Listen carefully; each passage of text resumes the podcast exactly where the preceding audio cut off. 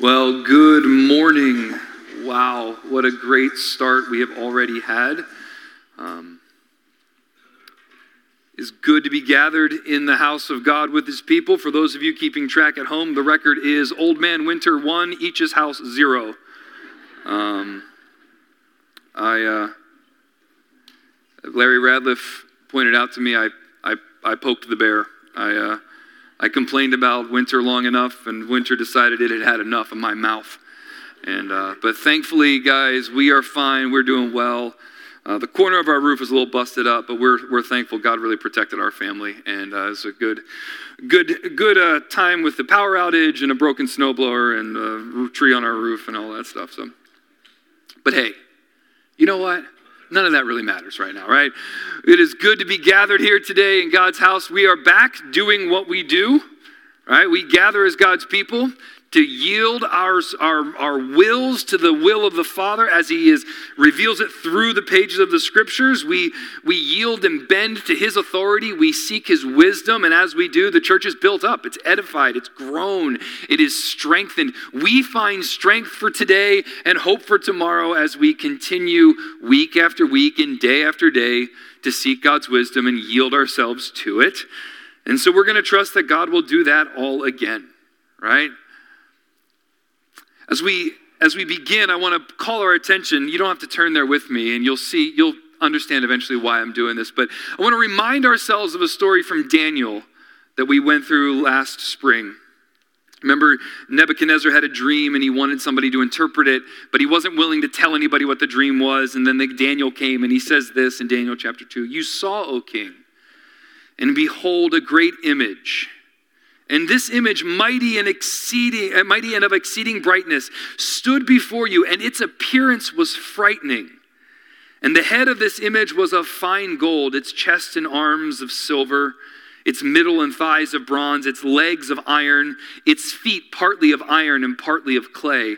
And as you looked, as you saw this image, king, as you looked, a stone was cut out by no human hand and that it, the stone, it struck the image on its feet of iron and clay and broke them in pieces. And then the iron, the clay, the bronze, the silver, and the gold all together were broken in pieces and became like chaff of the summer threshing floors, and the wind carried them away, so that not a trace of them could be found. But the stone, the stone that struck the image, became a great mountain and filled the whole earth. And as Daniel gives the interpretation, he explains that each of the each of the successive pieces of that statue, that image, the head and the, the body and the, the thighs and the feet, were successive kingdoms that were to rise after Babylon, right? And as he explains each successive kingdom, he concludes with this statement in verse 44 And in the days of those kings, the God of heaven will set up a kingdom that shall never be destroyed nor shall the kingdom be left to another people. It, this kingdom, the one that God is setting up, it shall break in pieces all these kingdoms and bring them to an end, and it shall stand forever. Just as you saw that a stone was cut from a mountain by no human hand, and that it broke in pieces the iron, the bronze, the clay, the silver, and the gold, a great God has made known to the king what shall be after this. The dream is certain, and its interpretation sure. Last week, we jumped back into our study of the Gospel of Mark, and Simon did a tremendous job with the parable of the sower as he helped us to hear and understand Jesus' words. And they provided for us an explanation, if you remember, of why the response to Jesus' teaching is mixed. Why is it that some gladly receive it and others reject it outright? The difference isn't in information, the information was the same. The difference isn't in the messenger. The messenger was the same. So, why the difference in response?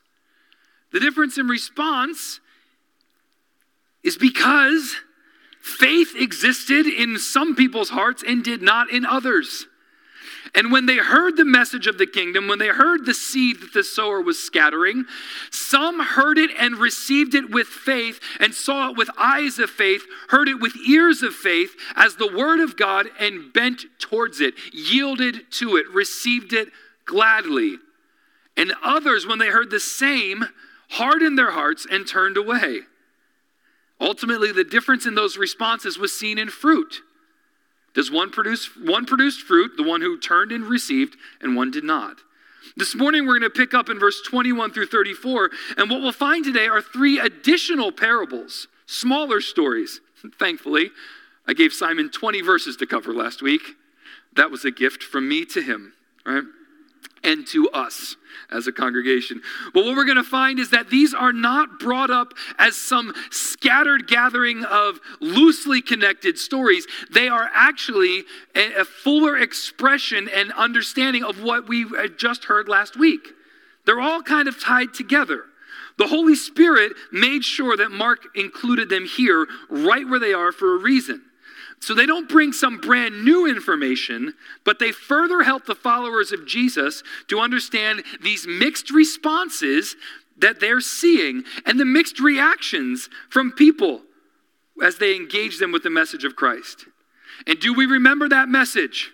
In Mark chapter 1, it was very clear. Jesus came and he preached. And what did he preach? That the kingdom of the time is fulfilled, the kingdom is at hand, it is near. Repent and believe in the gospel. That is his message. He travels the, the, the known world preaching that message. The church of Jesus today exists to stand on that message. The time has been fulfilled. The promises of God have, have, been, have come true. The kingdom of God is now close. It's near. It is at hand. And it's God's rule and reign is here in the person and work of Jesus Christ. The only fitting response to that is to repent, to turn away from your former life and turn to Jesus as your Lord and King. That's it. There is the message. And as that message goes out, not everyone receives it. Just think about the book of Acts, right? Paul, think about the Apostle Paul. He comes and he visits new towns. And he preaches the gospel and he explains to them who Jesus is from the scriptures that they all espouse. This should be a no brainer. You've got all the foundation work right there. Jesus came, he fulfilled all this stuff that you say is true and of God. Here's Jesus, you know, it's all, it's all, it's all fit, it all fits. Why don't you get it? And remember the responses. Paul gets beaten, stoned, imprisoned, lowered out of a city in a basket, chased to the next town and the next. It's not always received with faith. Sometimes it's received with great hostility. Some of you in this room, the first time you heard the gospel, wanted no part of it, and you heard it with hostility. Some of you today still you think it's interesting. Wow, my wife has this faith thing and I'm not so sure about it, but you're not yet ready to receive it and embrace it and there's still a veiled measure of hostility towards it. Even today. And yet along the way, with the hostility, we also meet people like Lydia who comes to faith. We meet, we meet people like Lois and Eunice and Timothy and Onesimus and the demon possessed slave girl in Philippi, the jailer and his whole family. And the world is turned upside down by this message of the gospel because those who receive it with faith get more of Christ. The distinction is not in the information, the distinction isn't even in the delivery. That should free us from a burden. The distinction is in the heart of the hearer. Is faith present or not? There is the distinction. How is the seed, the word, received? Today, as we continue, we're going to be looking at these three parables and we'll make a few observations concerning them. But before we do, let's read the passage. I should probably get there. i I made a detour into Daniel, didn't even, wasn't really planning on that. So here we go. Mark chapter 4, starting in verse 21. And he said to them, Is a lamp brought in to be put under a basket or under a bed and not on a stand? For nothing is hidden except to be made manifest, nor is anything secret except to come to light. If anyone has ears to hear, let him hear. And he said to them, Pay attention to what you hear. With the measure you use, it will be measured to you, and still more will be added to you. For to the one who has, more will be given, and from the one who has not, even what he has will be taken away. And he said, The kingdom of God is as if a man should scatter seed on the ground. He sleeps and rises night and day, and the seed sprouts and grows, he knows not how. The earth produces by itself first the blade, then the ear, then the full grain in the ear. But when the grain is ripe, at once he puts it in the sickle, because the harvest has come. And he said, With what can we compare the kingdom of God, or what parable shall we use for it? It is like a grain of mustard seed, which, when sown on the ground, is the smallest of all the seeds on earth. Yet when it is sown, it grows up and becomes larger than all the garden plants and puts out large branches so that the birds of the air can make nests in its shade. And with many such parables, he spoke the word to them as they were able to hear it. He did not speak to them without a parable, but privately to his own disciples, he explained everything.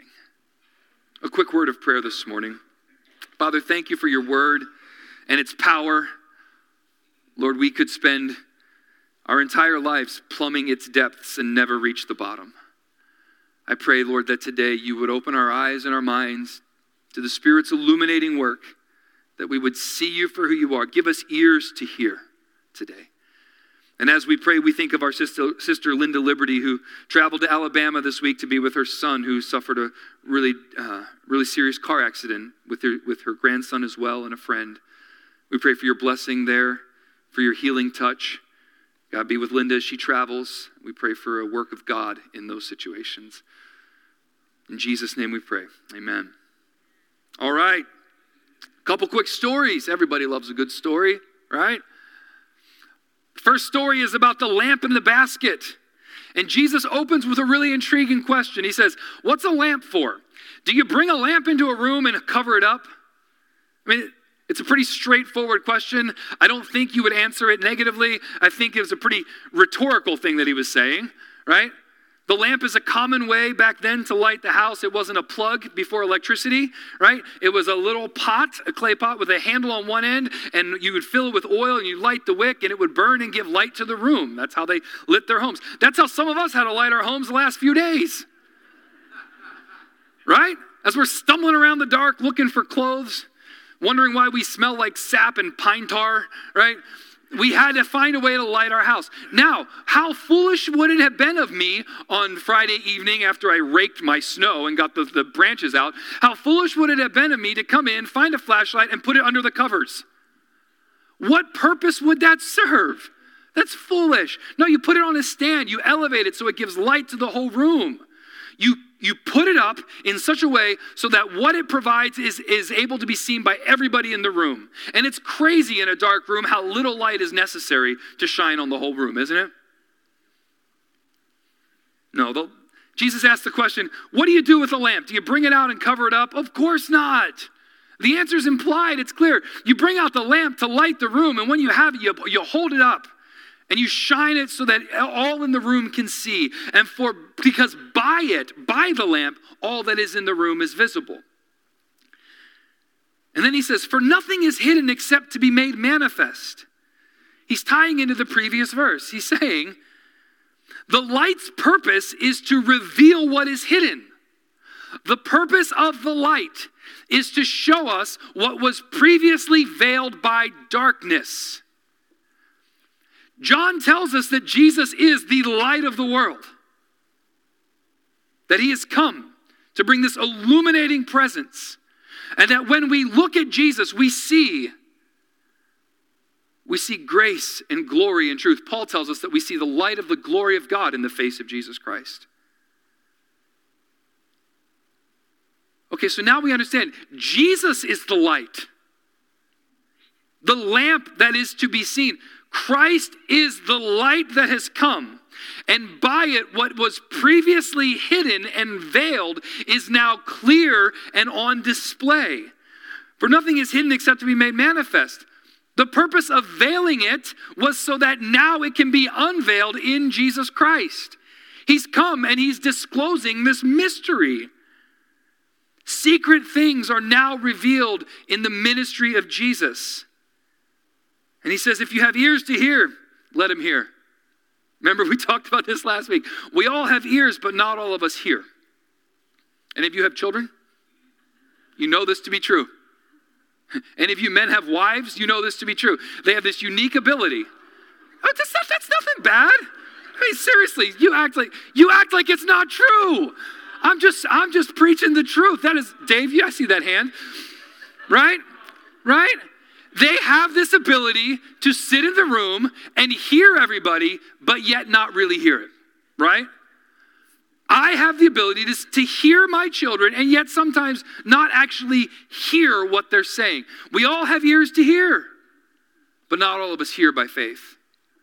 And Jesus is saying to the crowd as he shares this story about the lamp, he says, Look, if you get it, you get it.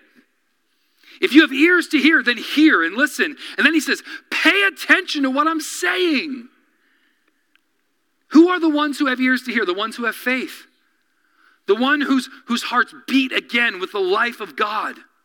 The ones who the Spirit is illuminating and quickening and making alive together. If you have that, that twinge of faith in your heart, then listen, pay attention, submit to Jesus. Pay attention.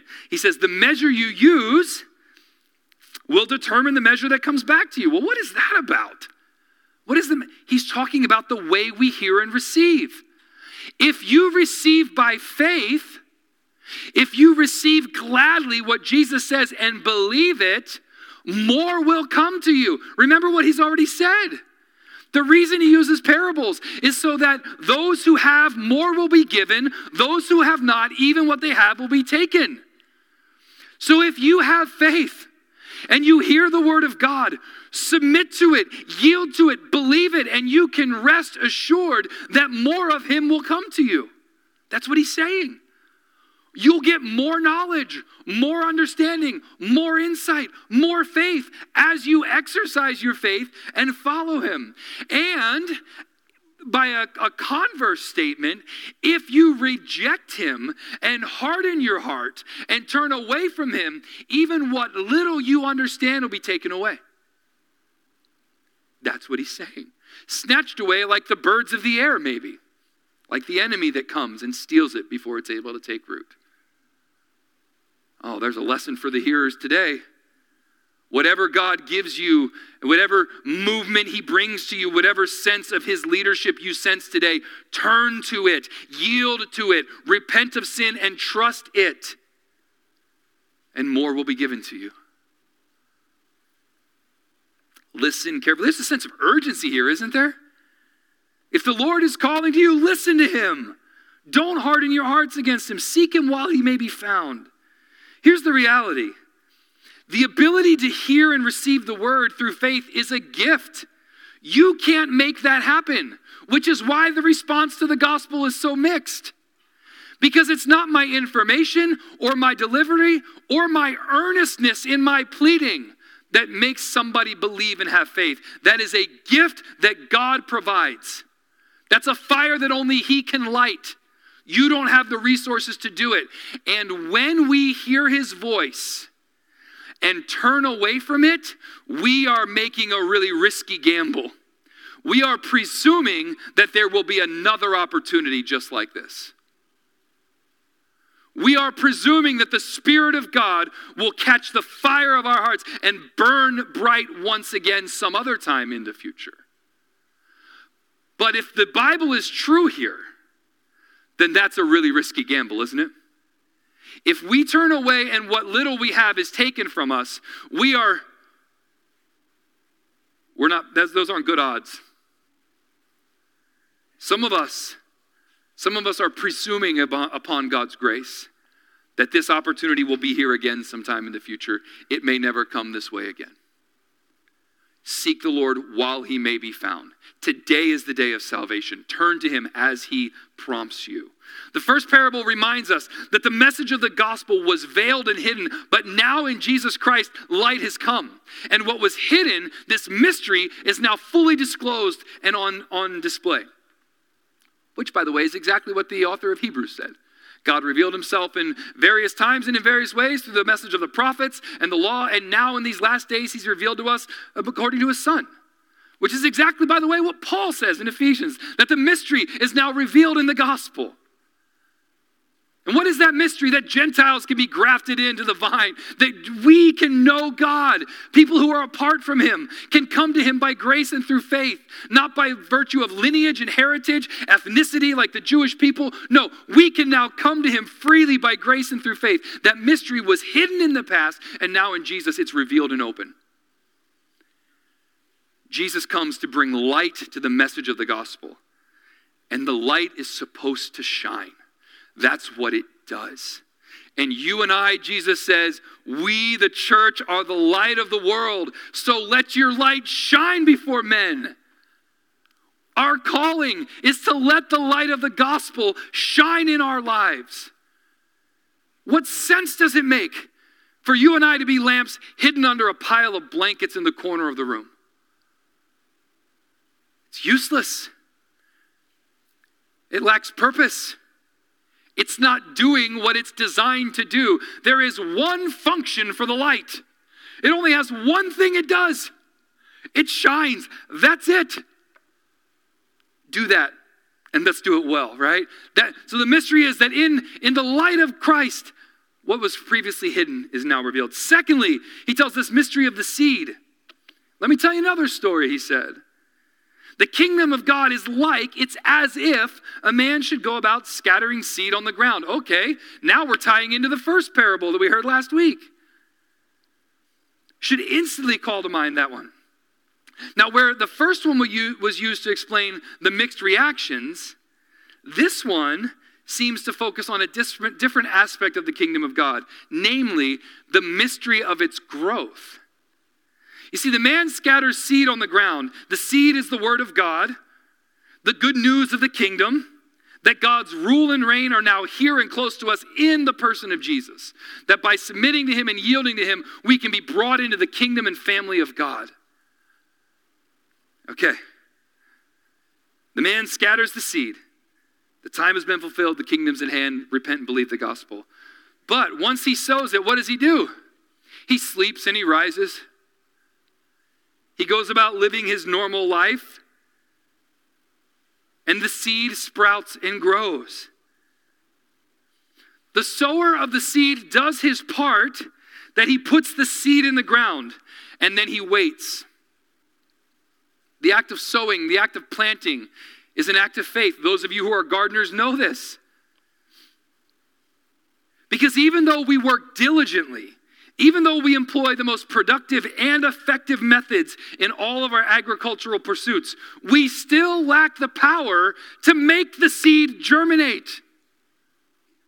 We can make sure that the conditions are right for germination. We can get it at the right temperature. We can make the soil perfect. We can mix it with all the right nutrients. We can grow it under a nice lamp in our basement. But if some mystery of life doesn't spark in the seed, it just stays there. And the reality is, we can, we can produce the conditions, but we cannot make that spark. We don't have the ability. So the farmer sows his seed and then he waits. He waits for what? For God to provide life. And how does God provide life. When, when the farmer sows the seed, he sows it for a purpose, for the harvest. Right? Unless you're unless you're a weirdo, you're not in it just for the process. You want to see the flower, you want to gaze on its beauty. You want to eat the fruit. You want to have an ear of corn and a baked potato on your plate, right? I mean, maybe some of you are sick people and just enjoy the pain, but the seed is designed to bring the harvest. It's an act of faith. And we wait. But the reality is, I don't sow the seed today and reap the harvest tomorrow. No, no, no. The process of growth is a long, drawn out season. Sometimes more than one season. Sometimes to really reap an abundant harvest, it takes years and years of growing and pruning and praying. You see, the growth process that Jesus describes, at first it's just a single blade that pops out of the ground. Those of you who are gardeners know this. You know the joy of checking on your gardens every day, and then all of a sudden you come out one day and look, among the weeds and the little sprouts is now something that looks a little different. And you see that first sign of life. You don't cut it down and eat it. You celebrate that there's a sign of life. At first, it's just one small blade. And then a little bit later, it grows and grows and grows. It gets taller and fuller, buds and flowers developed. Not yet ready, not quite time yet. The fruit isn't ready for the harvest. It's just more signs of life. But the harvest is coming when the grain is ripe, when the peas are ready, when the corn can be picked. It is coming. There's a great day of harvest that is coming, a day of reckoning, so to speak, when the laborers will reap the harvest and take it into the storehouse. You see, this parable isn't just about seeds, this is about the kingdom of God. And he says the growth of the kingdom is like this man who scatters seed. Something that stands out for me today, it should be encouragement for the church, especially to those of us who have wrestled with what we like to call slow growth. We don't see the fruit that we think we should see right now, and we get discouraged.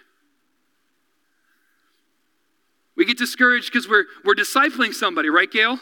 We're discipling somebody and we're not seeing the fruit that we want, and we begin to think, is something wrong? Are they not quite getting it? Am I doing something wrong? We're parents and we don't see the same convictions that we hold after walking with Jesus for close to 30 years in the lives of our children, and we think, is something wrong? No, they just need a couple decades to catch up. It's a process.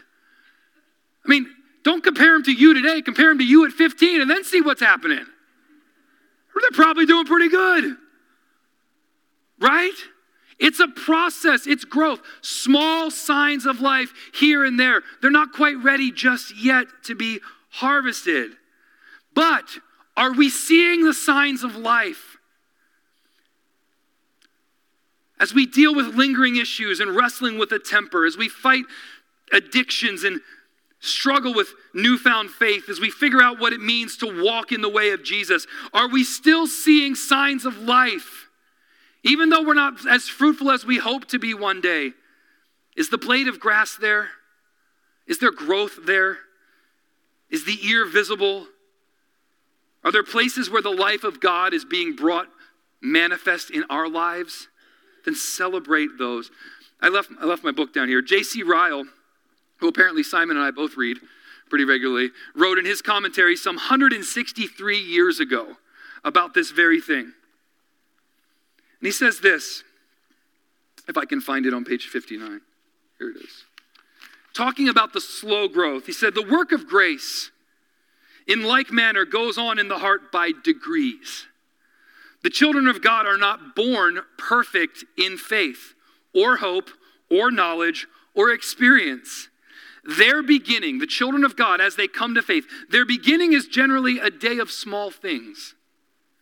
They see in part their own sinfulness, in, they see Christ's fullness, the beauty of holiness, but for all that, the weakest child in God's family is a true child of God yet.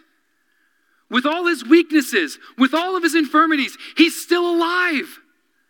The seed of grace has really come up in his heart though at present it be only in the blade. He is alive from the dead, and the wise man says, A living dog is better than the dead lion. Ecclesiastes 9 4. The weakest member of the child of God, uh, the family of God, is still a child through faith. The signs of life may still be present, although not fully ripened. That should encourage us when we struggle. The growth of the kingdom of God in people's lives is a series of fits and starts. And lest we get all high and mighty, let's remember that you and I still struggle too. Our tempers still get the best of us. Our lack of faith. Sometimes, for example, you might have to move a log out of your driveway. And you might be wondering why this thing fell on your house. And then you go to start your snowblower and it doesn't work. And it might there might be a temptation. I mean, just hypothetically speaking, there could be a temptation for this dear brother in the Lord to get discouraged in that. Right? We're, we're not perfect. None of us are perfect. We might want to stop judging one another in that way and allow the grace of God to develop and nurture the signs of life. Isn't that what the gardener does? The gardener doesn't get discouraged when the ear develops. The gardener makes sure the conditions are right for it to continue. It weeds, it plucks, it waters, it prays, it fertilizes. If the birds are after it, it puts a net over it. Like the gardener, the, here's what happens the sower sows the seeds and waits, and then he responds to all the signs of life he sees. Moms and dads, you sow the seed of the gospel in faith, and then you respond to the signs of life you seed, and you heap encouragement where it's good, and you heap a loving warning where it's needed. You're discipling somebody. You see a sign of life. You overwhelm them with encouragement for the signs you see. Give them, a, give them the conditions for that to grow. Respond to the signs of life and wait for the harvest.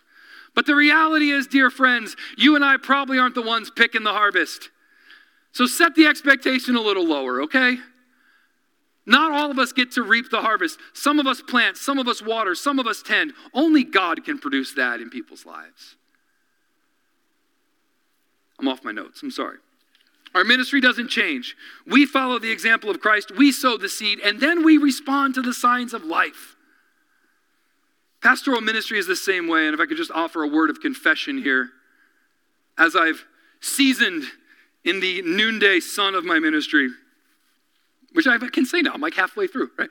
Um, something struck me that, that early on, early on, the idealism of what the church should be, the idealism of what the gospel should produce in people's life, discouraged me when I didn't see the fruit. But over time, I've come to be thankful for the small signs of life that you see because one day and another day and another day of that small thing ends up reaping, uh, bearing a great harvest. And maybe not in this precise season. You know, you sow in the spring, but you rarely, rarely do you reap in the spring. You have to get through the dog days of summer first. It's seasons of growth. Little by little, faithfulness here, encouragement there, and then the harvest comes. We, here's the thing we don't understand how or why the kingdom of God grows. And to, to act like we do is to drastically misunderstand the depravity of the human heart and the glorious mystery of grace. Somewhere, in the depths of a man's soul, the fire of the Spirit of God catches the tinder of a dead heart and burns.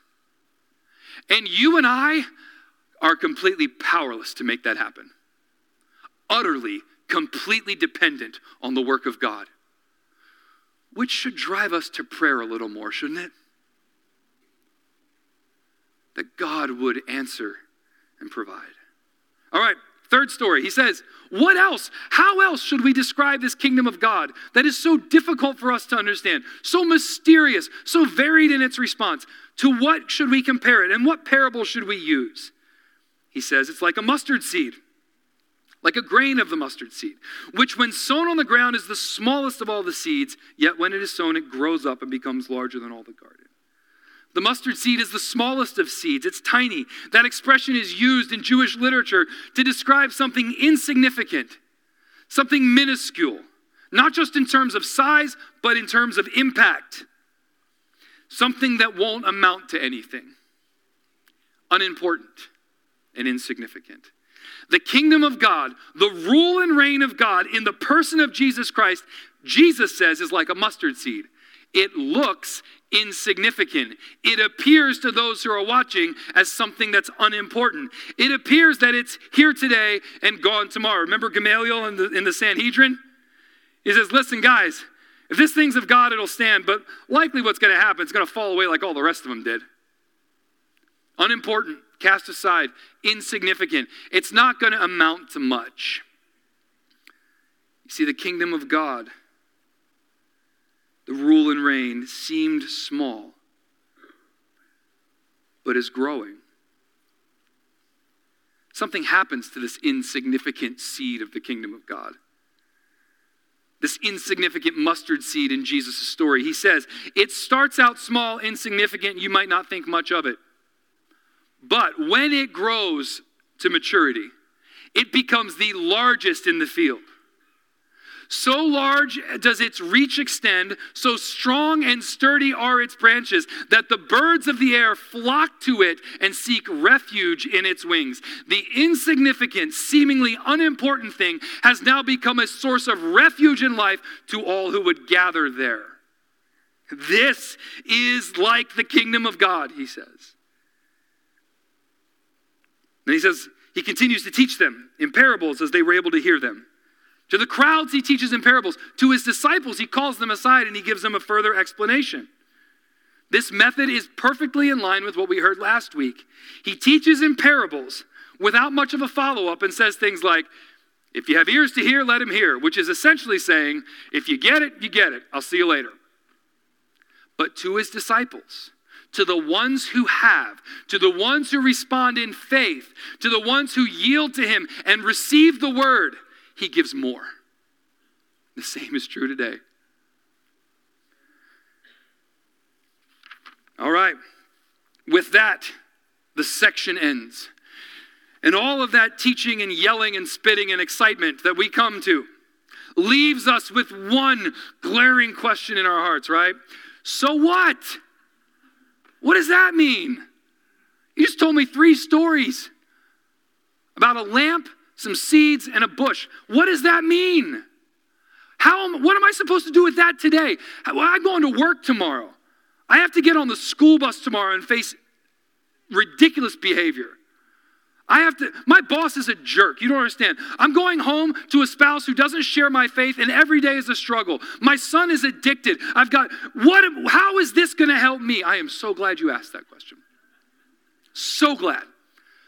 The Bible is relevant. It's not just true and inerrant, mystical and majestic. It is relevant to you and I right here today, every word of it. Every word. Here's some things that I think, some meaning we can draw from this passage. One, he is not hidden. He's not hidden. He, Jesus, and the message of his gospel is that lamp in the first story. It's been revealed.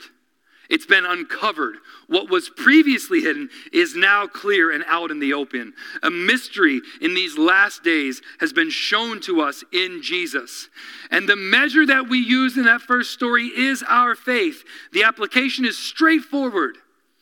Jesus is not hidden, so turn to him with what you see as clear. Respond in faith.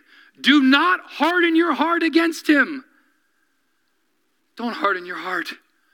To do so is to presume that you're going to have another opportunity like this someday in the future. Today is the day of salvation.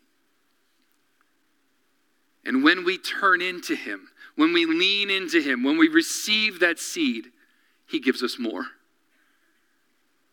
And when we turn away, even what little we knew is taken from us. Yield to Him in faith.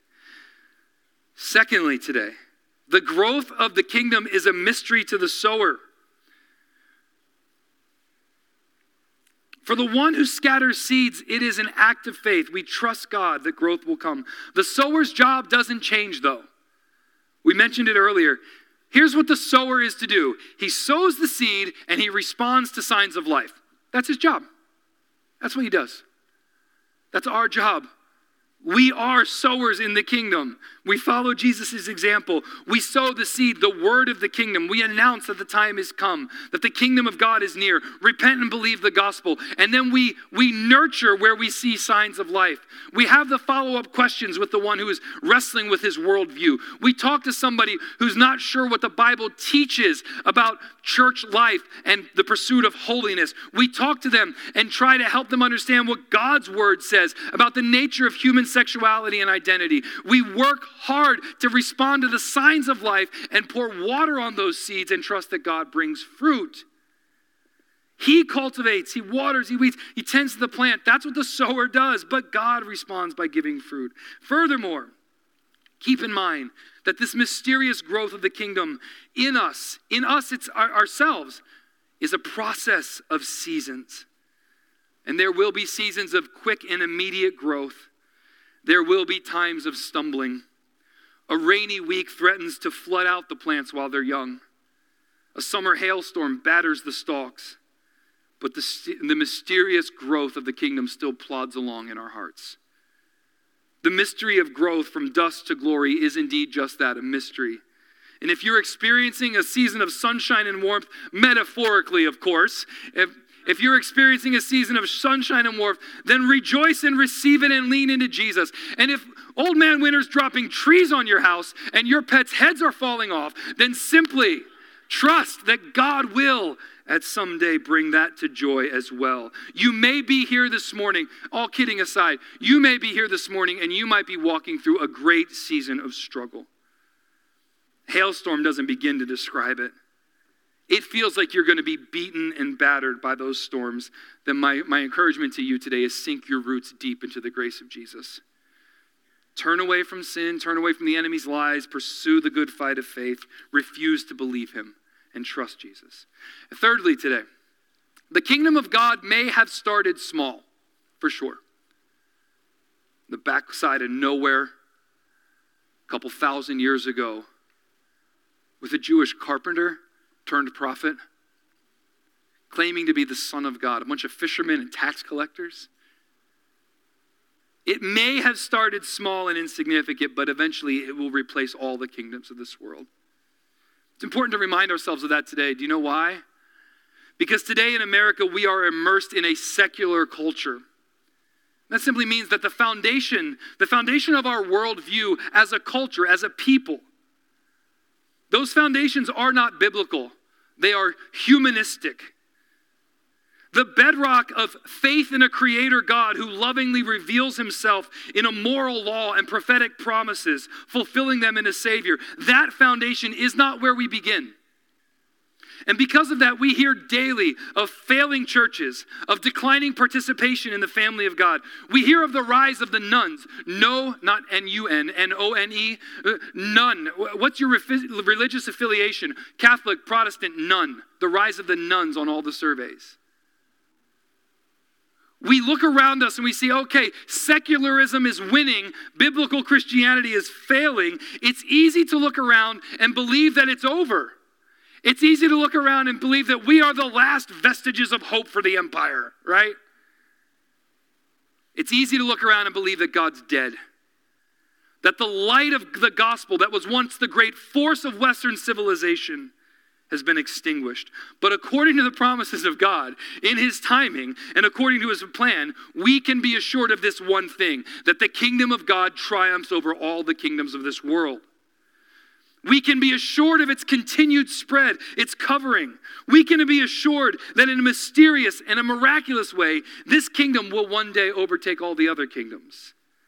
Secularism isn't going to win. Just for those of you for grins and chuckles this morning. It's a failing system. It's doomed to collapse in upon itself. The hyper focus of an individual's freedom and autonomy, coupled with evolutionary theory, which is the foundation, survival of the fittest, produces a conflicted and unstable foundation. Hear me out. Secularism wants a kingdom with no king. They want the virtues of Christ's kingdom feed the poor, lift the burden, heal the sick, cure the lame, set the captives free. I heard about that one time, but they want it without Jesus. Friends, just in case you don't see it today, the basic foundation of that worldview, that you are the master and ruler of your domain, is in conflict with the call to lift the burden of the poor. Because evolutionary thought teaches survival of the fittest. And if we really believe a secular worldview, what we believe is I don't have to care about anybody but me. I don't have to lay down my life for anybody. I don't have to sacrifice for anybody. Secularism doesn't explain the image of God in man. Secularism cannot explain the plight or, or, or the desire to lift human suffering. Secularism would, would do better to explain why the, why the strong actually kill and eat the weak, not lift their burden. Secularism will fall in on itself because it lacks no story, it lacks no purpose, it lacks no meaning. My friends, you might think that the church is in trouble, and maybe we are. Who knows? But the kingdom of God will endure. And this cultural moment that you're in right now, your friends are drowning for meaning and purpose. And they have no overarching story to tell them that they are created in the image of an invisible God who loved them so enough that he revealed himself to them in the law and the prophets, fulfilled that law in the person of Jesus, and died to set them free. They have no idea, and they're looking for purpose everywhere else. And here we come, the light of the world, sowing seed, sowing seed as liberally as we can. And what can we expect to happen? I believe we can expect Christ's kingdom to experience a great revival and harvest. As the emptiness of this world shows itself for what it is, and the hope of the glory of God in the face of Jesus lifts the burden of the oppressed and the poor and the broken, the addicted, the discouraged, the downcast, the same way He did for me the same way he did for you. I am way off topic today, but here's the point. It may feel like the church is going under. It may feel like the church of Jesus is being forced into a position of defeat. But the main opponent we face today is a straw man, and he's coming down. Here in the midst of a confused generation, we stand holding forth the word of life. Are we doing our jobs? Are we doing what we're called to do? Is the light shining in your heart? Oh, that's a tough one, isn't it? Are you letting the light of Christ shine in you so that other people might hear and understand the truth of the gospel? Are you sowing seed as liberally as you can? Like that guy last week, just scatter it. Some's on the, uh, some fell on the road, some fell on the rocks. He didn't care. He's just tossing it everywhere. Are you scattering the seed as far and wide as you can, trusting that God will take some of it and bring fruit? Are you trusting in the mystery of the kingdom growth in you and in others? My friends, I love you guys. Do not give in to the lies of this world. The church isn't dead. The kingdom of God isn't failing. The kingdom of God is the only sure thing to hold on to in this world. Jesus Christ is not our crutch, my friends. He's our anchor. He's the bedrock and foundation. He's the cornerstone of our lives. He's coming. Are you ready? The harvest is coming. Are you ready? And when he comes, will he find you busy about the Father's business? Let's pray. Father, we thank you for the work of the gospel in our lives. Thank you for our church. Thank you for what you're doing here. God, thank you that we can't figure out how and why this, the kingdom grows. It just grows. You bring life, you bring hope. Lord, I pray for our church family. God, that you would give us faith to believe, that we would lean in and repent and trust you and walk in courage and faith. Lord, I pray for those here who are wrestling with faith, still wondering what to make of Jesus. I pray that you would give them eyes to see and ears to hear and let their hearts catch flame. Help them to respond in faith and trust you. And Lord, I pray that we would, as a church body, be so passionately moved by your love for us that we are compelled into this world around us to shine the light of Jesus, to sow the seed of the kingdom, and to rejoice wherever we see signs of life. God, bring a harvest in our hearts and bring a harvest through us. We pray in Jesus' name. Amen.